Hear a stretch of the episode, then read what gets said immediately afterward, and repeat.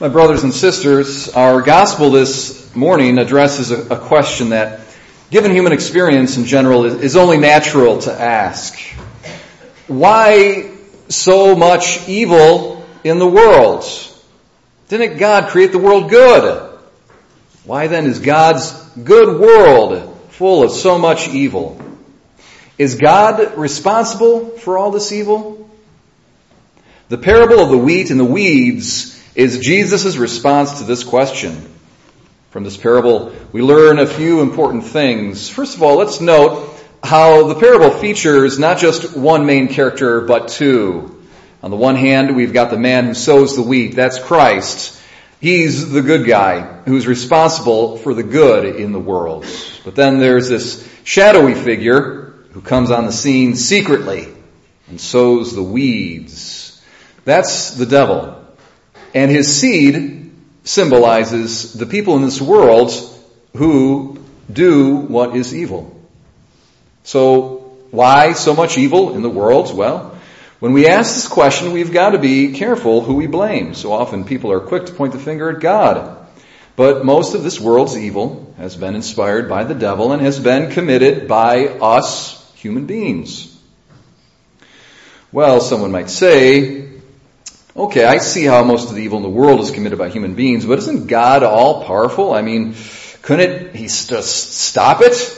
Why does he permit it to take place? Well, that's a better question. When considering the problem of evil in our world, we shouldn't ask why God did this or that evil thing, but why God permitted this or that evil thing to happen. In the parable, it's the enemy who's responsible for sowing the weeds. The good guy just permits the weeds to grow for a while. Okay. So now that we've phrased the question a little more accurately, let's answer it. Why does God permit evil? Let's look again at our parable, this time at its ending. His slave said to him, Do you want us to go and pull the weeds up?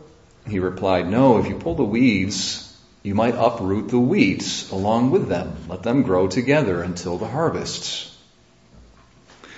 The good guy's servants are a lot like us when we ask, God, why do you permit all this evil? Why don't you just get rid of it all? But the reply to the servants is what God would also say to us. If you pull up the weeds, you'll accidentally pull up the wheat. You see, the roots of both the wheat and the weeds are intertwined. You pull up the bad, you'll lose the good. In this world, good and evil are so tied up together that oftentimes, if you didn't have to endure the bad, you couldn't enjoy the good. And this is what St. Thomas Aquinas meant when he said, without the cruelty of the tyrants, we would not have the patience of the martyrs. Here's an illustration of this point. The week before last, I did my yearly retreat at a Franciscan friary down by Binghamton. It was five days of silence. I stayed all alone in a little hermitage out in the woods. The walls of this hermitage were all bare except for a crucifix and a, picture of St. Maximilian Kolbe, the famous Franciscan who was killed in Auschwitz during World War II. So my retreat, as I said, was a silent one, except that when I looked upon the face of St. Maximilian in his picture, it was as if I could hear him speaking to me. Here's his story. When he was just a boy, he had a vision of the Mother of God holding out to him two crowns, one white, the other red.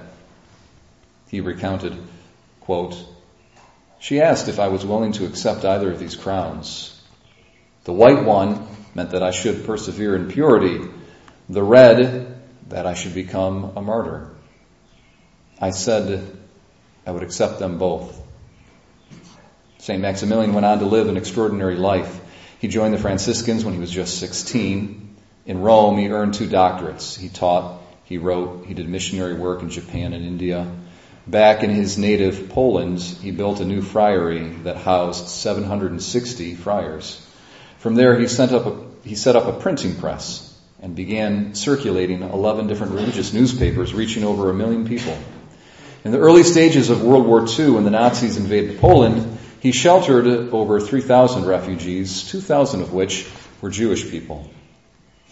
For this, his community soon came under suspicion of the Nazis. Early in 1941, he was arrested and sent to Auschwitz. Upon arrival, each prisoner lost their individual names and titles of respect. They were all given impersonal numbers. No longer was it Father Kolbe. It was prisoner number 1667. The prisoners were fed watery coffee in the morning and a ration of thin soup and bread in the evening. They slept on wooden pallets, one blanket per eight men. Their work was brutal. They were beaten and whipped. Under these conditions, they often lost their moral compass, lying, stealing, betraying, and even killing each other just to survive. But St. Maximilian Kolbe was different. While others pushed and shoved to get ahead in the soup line, he would stand aside and wait until everyone else was served. He often shared his bread with children or weaker prisoners. He went without medical care and attention so that others could receive them. He did all he could to exercise his priestly ministry for the good of others. At night, he would move from bunk to bunk, whispering, I am a Catholic priest. Can I do anything for you? In the quiet of the night, prisoners would make their confessions to him, and he in turn would plead with them to forgive and pray for their persecutors. In Auschwitz, to discourage escapes, there was a rule. If only a single man escaped, ten men would be starved to death. In late July 1941, right around this time of the year, in fact, 71 years ago, a man from St. Maximilian's bunker escaped. The others were rounded up, and ten of them were selected. Among them was a man who cried out, my poor wife, my children, what will become of them? Hearing this, Father Kolbe stepped forward and said, I am a Catholic priest. Let me take his place. I am old. He has a wife and children. The commandant was astounded, remained silent for a moment, and then, to everyone's amazement, accepted his request. The victims were thrown into an underground bunker and left without food or water. The following testimony was given by one of the prisoners assigned as a janitor. Quote, from the underground cell in which they were shut up, there continually arose the echo of prayers and songs. Since they had grown very weak, prayers were now only whispered. At every inspection, when almost all the others were now lying on the floor, Father Kolbe was seen kneeling or standing in the center as he looked cheerfully in the faces of the SS men. Father Kolbe never asked for anything and did not complain, but rather encouraged the others. Two weeks passed in this way. One after another, they died until only Father Kolbe was left. St. Maximilian Kolbe then finally received from the hand of the Mother of God the red crown she had offered to him when he was just a child. After two weeks of no food or water, Father Kolbe was still alive, but there was a problem. The cell was needed for new victims. So he was given an injection with carbolic acid. With a prayer on his lips, he gave his arm to the executioner and died with a face that was calm and radiant. Father Kolbe was executed on August 14, 1941, the day before the feast of the Assumption of Mary. My brothers and sisters, let us ask ourselves whether without the weeds of Nazi tyranny, we could have ever seen the wheat of Father Kolbe's virtue and self-sacrificing love. In this world, evil and good are so often intertwined that if God took away the evil, the good would also be lost. Now, it's true that sometimes in the midst of so much evil, it's hard to see the good. But this is where faith comes in. Remember, we walk by faith, not by sight. And there will come a harvest time when all will be made clear.